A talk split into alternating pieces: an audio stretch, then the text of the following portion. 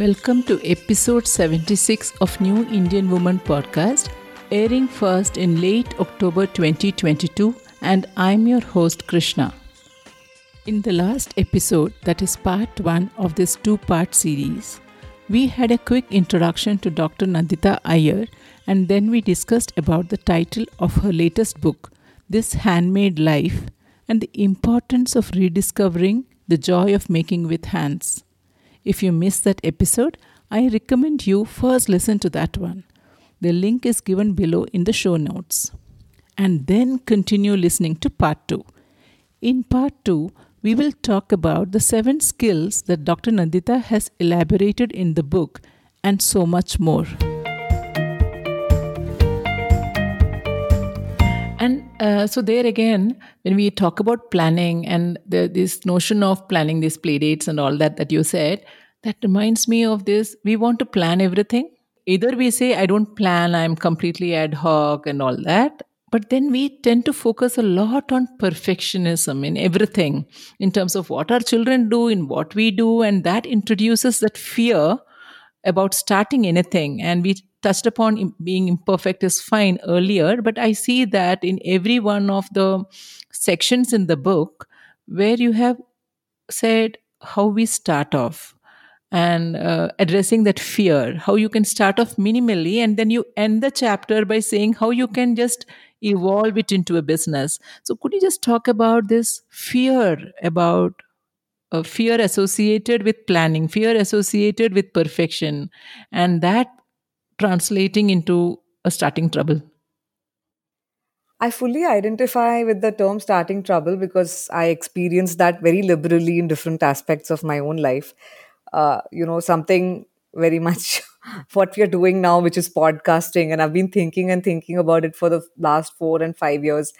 I've even attended courses on podcasting, but somehow I always felt that, how will I find content to put out every week or every fortnight, and how am I going to record it? How am I going to edit it? Is it going to sound good? And so many such questions that cross our head, and the typical overthinking, which a lot of us, unintentionally we get drowned by, and which kind of pulls us down and prevents us from just setting free and getting started with something. And especially if it's a work that involves putting yourself out there in the public, like a YouTube or a podcast where people will either see you or listen to you. And, you're worried if it's going to be worth their while or if you're good enough to do that, etc., right? But when it comes to making things for yourself and handmade stuff, be it a garden or be it a bread or be it a pickle, it's you and your family who's going to eat it first. And, you are very much in control of the process. And, even if it goes bad, you can also start from a very small quantity and not try out like a 1 kilo thing. You can start small and see how it turns out and then adjust and do better the next time. So I think especially in handmade and when you're starting off making for yourself and your family, definitely there's no need for that fear of failure because you're just doing it for yourself. And you are the judge and you are going to correct it and do something better the next time. So I feel like as against something that you're going to put out in public where the fear is very much, I can say that it is quite logical to be afraid of something new. But in this department, you don't have to be. And it also, I think, being free in this also helps you be free in the other aspects of life where you feel, yeah, let me try it. It's not... Worst case, it won't be perfect, and which then I won't post it on Instagram, but there's nothing bigger that's going to damage. I'm not going to waste too much money, or like all the projects in this book are pretty much made using very everyday things. There's nothing too fancy, too expensive going on. I'm not asking people to buy an expensive Kanjivaram sari and cut it and make something out of it. You're making stuff using old t-shirts or, your old dupattas, which are anyway lying around the house. So I feel like you're not wasting money, you're not wasting too much time, and you're making it for yourself. So this whole fear aspect should go, and you should just push yourself and get started, because that not be the thing that stops you. Yeah. Fear is one thing and another is excuses. Okay. Let me be honest here. When I saw the section on soaps, I thought soaps requires lots of things and I'm already building my list of excuses. And then I come to the section and you are saying, start with these bare minimum things. And even there you were suggesting, if you don't have this, you may find this in your house, you can use this. Or even for some vessels and things like that.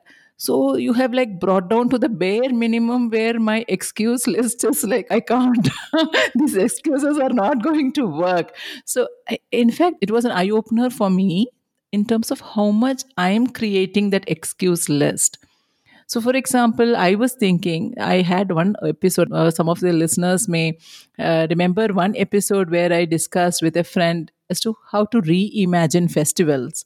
So I was just thinking like, when I saw the book, the section where you talk about soaps and bath powders and such things, I was thinking, oh, you know, that may be a different way of celebrating Diwali this time, creating those with hand. And so these excuses is one thing you have very clearly, not explicitly stated, but you have tried to address them in the book because we cannot have excuses.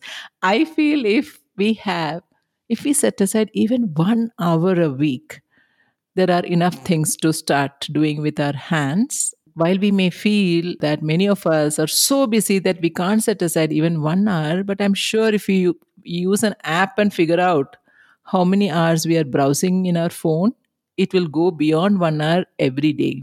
At least that's been my experience. So even that excuse of finding 1 hour is something, oh God. I'm browsing phone much more than that. So I really liked that, you know, what is the bare minimum you can start with? Yeah, go ahead. You were about to say something.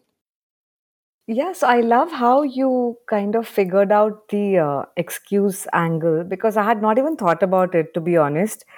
It just came in the flow when I was writing that, you know, it's always, even though things are available on Amazon or these platforms very easily and stuff, but, you know, for people to start off with, it's always nice to just reach out whatever is in your house and get started with that because that's the path of least resistance. There are no roadblocks on that path. And once you like the process, then you will happily keep buying stuff. In fact, I'm a part of a couple of international groups of soap makers on Facebook. At least in the early days, I would get a lot of inspiration from them. And, you know, once they start, they're just making soaps and more soaps and more soaps. Like the rooms are getting filled up with soap. And like, they're figuring out whom do I give, like where do I sell this or what do I do with this? Because it just becomes a kind of such a passion. And same with gardening, like, you know, people go abroad, people go to other states in India. They first look for plants and seeds, like what can we get back home and what can we grow new?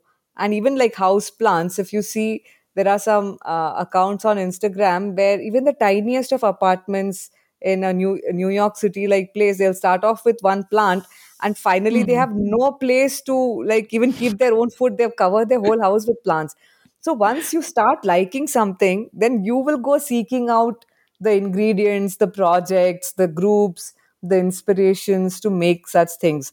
But my book is just like a stepping stone on how to get started. So I didn't want to push people into doing way too much because having like 10 things to buy and all that can be overwhelming. If not, even if it's not treated as an excuse, just the thing that you have to go and get all these things. And it's just tiresome for anybody who keeps thinking about it, which was the reason why I started this off with such baby steps. And that's how I like to start any journey. You know, tomorrow if I start a woodworking or something, I'm not going to set up a full-fledged carpentry workshop in my house. I'll start with something small. So I just feel like that's how I would like to start. And that's how I thought would be comfortable for anyone to start. That's so nice. Nandita, would you please explain the structure of the book? Which all handmade activities you cover? I would prefer if you do that instead of me talking about the structure. Point one, for each of the activities, you cover the range of basics to finally that interview with the person also. That particular structure, I really liked. Sure. So I thought that this book would be nice if it was a part memoir because people can get inspired by the fact that I end up doing a lot of these things myself. instead of just me pointing at something else and saying, hey, go learn this, do that. But if it's coming from my own personal experience, it should be more relatable. And I'm very happy that a lot of readers told me that reading my own personal journey in every chapter made them feel like they can also do it. And the fact that even I started everything from scratch and I had no prior experience in any of these departments. That's why the first chapter, my journey as a maker, was exploring my own journey. And it was kind of sitting down to think what I was doing in my childhood, what I did later on when I was in college, and how in my life I went into these different lanes of the handmade life and explored, and what I liked and what I didn't like so much. It was a kind of an introspective writing, this chapter, because, we also forget what we did as kids and we don't remember so much. And it was not like our parents were on Instagram and Twitter to document our whole childhood, right? So we have no documentation to fall back on. So just thinking about the childhood and thinking about what I did, that felt great. And, I felt like if I could do so much as a child, like, for example, stitching my sister's birthday frock when I was just 10 years old, when I stitched a small frock for my sister on her first birthday, because we are like 10 years apart. And I thought if I could do that as an 11-year-old or a 10-year-old kid, imagine the possibilities that I can do now. So I feel like the child me inspired the adult me in many ways. And that's what I've tried to capture in that chapter. And then, I went into things like the first chapter is on baking, which includes both breads made with yeast. It includes very basic cakes. It's like, I feel everyone should know how to bake a basic birthday cake, a basic cookie, one simple muffin, like a simple loaf of bread. And I think COVID taught us all that, a time may come when it may be difficult to even get out of your house and buy a bread. So if you just could make bread with flour and salt and water, which is sourdough bread, which became the rage during the lockdown, etc. I mean, what a talent that is, and how underappreciated that was until we saw what COVID and lockdowns were made up of, right? So true. That baking chapter is all about knowing the absolute basics, one of each thing that is very useful in your everyday life or to gift a friend. Like, you can order the fanciest of cakes for your friend or your neighbor for their birthday or some occasion. But will that beat something that you've made a slightly imperfect loaf of bread, you bake it freshly and take it to them on a Sunday morning for their breakfast? I think they will never forget you. And that absolutely, just that sweet I completely texture. Agree. Yeah. So invariably, when I'm baking, I'll make two loaves because the oven is anyway running. It's not that much of an extra work, and I'll always gift one to any of my neighbors whom I know likes bread. So I think it's just knowing this simple act and doing this simple act of giving someone something handmade. I think that is the beauty of this book and of this gesture, right? So that's the first chapter is on baking. The second is on spices. So again, so many things that we can do with spices, right? From making spice mixes to making our own different spiced vinegars to pickles, and a lot of things that can be done with spices. And again, you can take this on as a project. And these make such great gifts, because if you look up any supermarket or any gourmet kind of a supermarket or an online store, the kind of spice mixes that are sold and herb and spice mixes, and they're so expensive, but they're just so simple. You just put it in a pretty glass jar and everything looks good. And you print a label and you have like the fanciest gift to give away for Diwali or any such thing, where you have no plastic was used in the making of it. Correct. And so that's all about spices. Then the third chapter is all about fermentation, which again, I got interested over the last 2 years because, as someone who loves cooking, we end up buying a lot of vegetables sometimes. And if you're ordering online, you'll end up ordering too much of everything without knowing how much is the actual quantity, which when you go to a market, you see that, hey, this bag is full, so it should be enough for my week. But, this helps in preserving your vegetables and things like chilies and stuff in a very simple way that you're not contributing to food waste, and it gives you probiotics in your food, and it amps up the flavor in your food like by 100x, 1000x. It's like the products of fermentation are so highly flavorsome, and just adding a little bit of it as a condiment to your meal just takes the flavors of your food to another level. So and also the health benefits that come from making all these kombuchas, or be it some kind of fermented salsa or lacto fermented vegetables or hot sauce. And again, they make great gifts, and you save a ton of money because these things are the current rage and they cost a bomb if you go to buy all these products. So Yeah. that's the third chapter. And the fourth chapter is homemade beauty. So this is everything other than soap making, because that is dealt with in the next chapter. So these are like very simple herb and botanical ingredients which are put together. And this is very much what our grandparents and all used to do, like making these hair wash powders and, body scrubbing powders. And those days when my grandmother used to wash my hair with shikakai and it used to go into my eyes, I used to be like, why on earth am I not getting some nice colored shampoos? Why is this viral thing going into my eyes and making me cry, and it just smells disgusting and I would not like it one bit. But now I've gone back myself to washing my hair with Rita and Shikakai. I feel like, shampoos are just so full of chemicals and they're making us go grey and bald very quickly. So I feel like that's a great place to go back to with respect to what our ancestors used to use. And I think I know, because my great grandmother, well into her 80s, she had like more black than grey, and in my 40s I'm the reverse. So I feel like that if that really helped them stay like the hair and skin was great without doing one visit to the salon or putting anything extra. I thought that's a great chapter.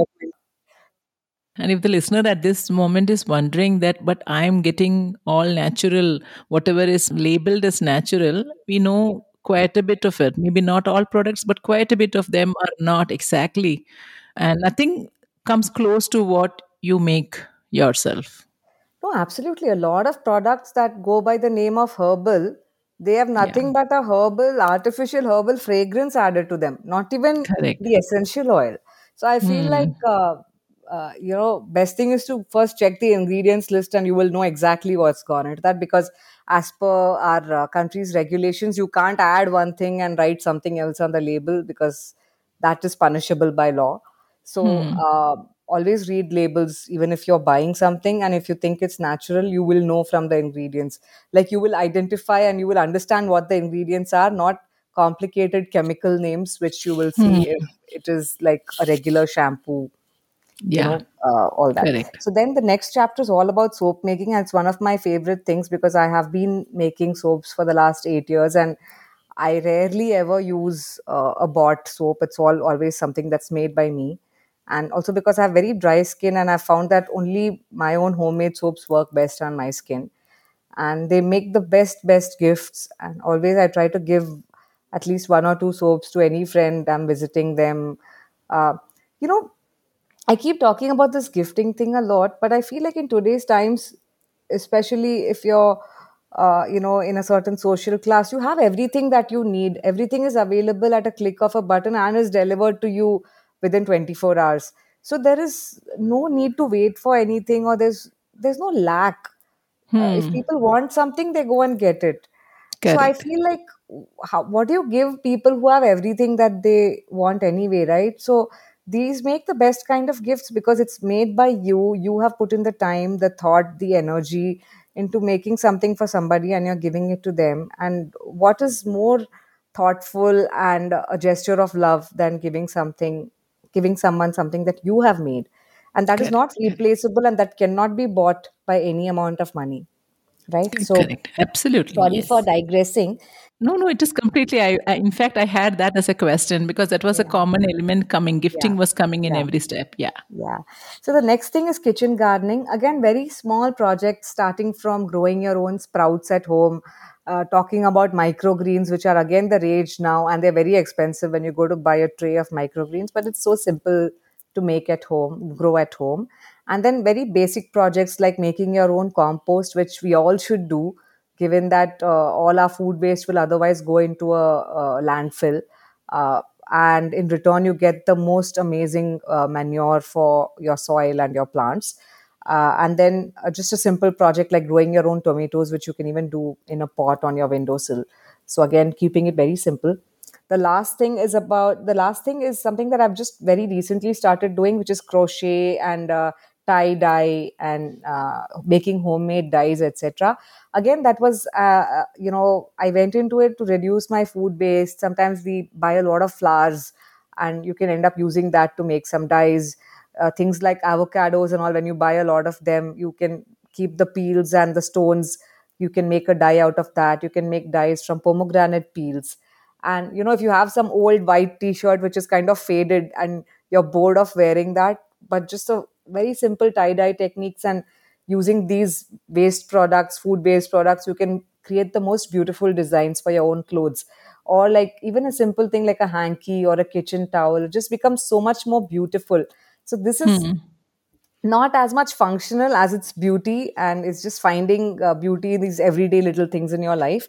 And then, of course, crochet, which is so calming for the mind. It's like a repetitive one stitch that you go on doing. And I think I got into it because of COVID anxiety and just seeing things spiral around me. And crochet just helped me stay so calm. And I would just listen to a podcast on the side or something and do this crochet. And you can take on the simplest of projects like granny squares, which is nothing but a 3-inch or a 4-inch square, which you can do it in 15 to 20 minutes. So it's not like I'm going to sit and crochet a sweater or something for myself. So, and these squares can later on be joined to make a throw or something else. So again, such tiny bite-sized projects, but it's like a 20-minute meditation where your hands are moving, but your mind is so calm. So that's the last chapter. That's the 7th skill chapter. And then the last chapter, I focused on the business of handmade because, again, the pandemic taught us that it's good to have, always have some alternate sources of income. It's always helpful. And of course, that is the other positive side effect of doing all this. The main effects are, of course, you yourself finding joy and fulfillment and a sense of mental well-being out of all this. But if it also, you can generate an income, given how much the value of handmade is increasing now. Like handmade soaps are being sold for 300 and 400 rupees a piece. Hot sauces are again 400-500. If you're like homemade jams and preserves are like, everything handmade has a cost attached to it. And it's not like a market price that, you cannot cross 100 rupees. If the market is paying you and if they like what you're selling, they are willing to pay you anything. So if this is truly your passion and your interest and you would love to do this, then you can very well make a business out of it. And a lot of women who are at home or stay at home moms, and they want to do something extra with their time. And if they really like something like, one of these projects, they can totally make that their niche and make it their brand and, do great things with that. Which is why I've also interviewed 8 women in my book who are experts in each of these different fields, and they have shared their journey and how they grew in the journey. And I thought personally for me it was very inspiring, and therefore it will also be inspiring to the reader to understand their journey and how they went about it. So that's my book in a nutshell.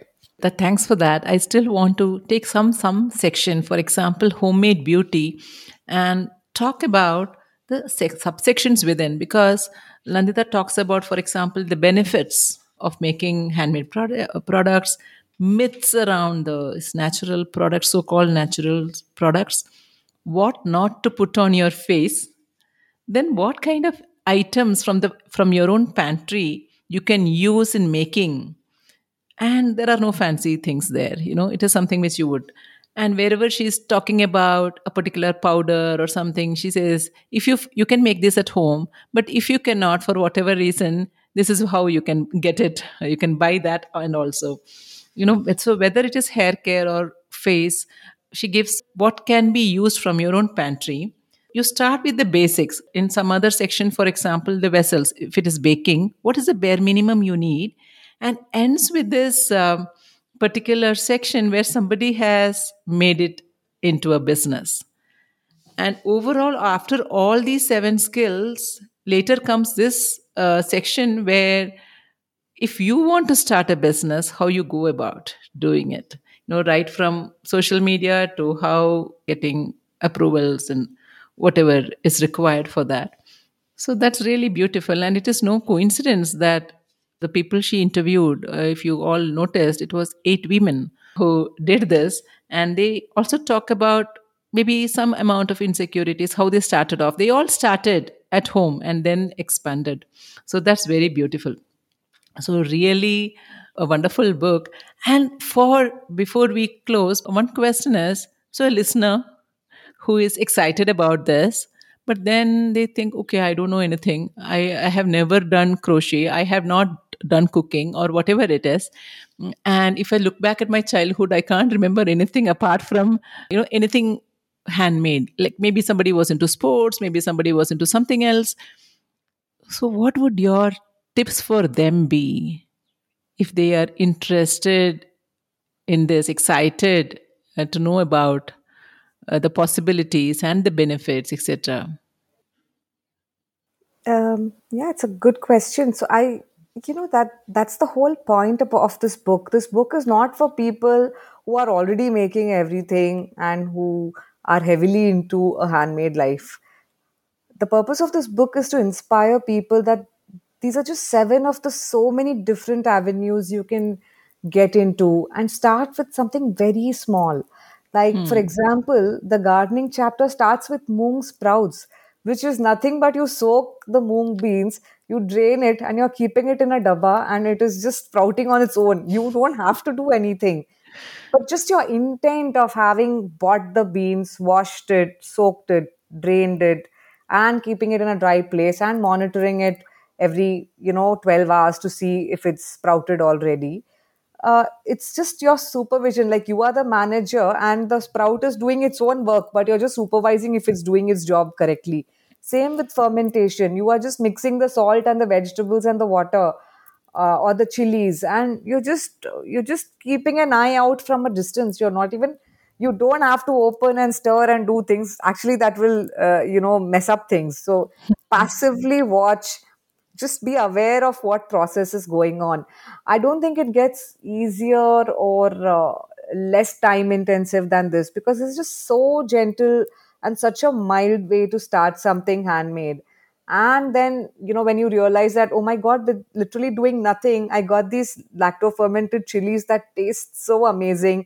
The brine tastes so great in a cocktail or adding it as a salad dressing. So I feel like with doing nothing, if I've got so much, if I end up doing more things with my hands, imagine the rewards, imagine the joy. So that's the whole reason for my book. It's for people to understand that handmade doesn't mean sitting and working 7 to 8 hours doing things with your hands the whole day. Even I don't do that. But knowing the possibilities with very little investment from your side and then getting hooked onto it. That's how I want people to get started. Thank you for that. Of course, for the listeners, we will share all the links for the book and Nandita's blog and how to subscribe to her newsletter and all that. Thanks again. And in our podcast, we also feature women who inspire, from whom we can all learn. We would like to welcome you to one more episode in future where we get to learn from your life journey, because it's been so versatile, moving from one thing to other. While you say that you are nervous and all that, you have tried out so many things. So we would also like to have some episode with, maybe sometime in future, we will do that. I would love that. Now that we've spoken once, maybe I won't be as nervous. Okay. Thank you so much.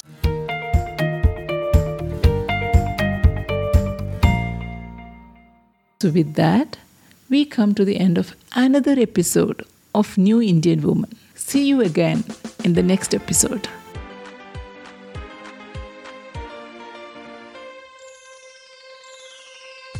Remember, you are what you want to be, and the time starts now.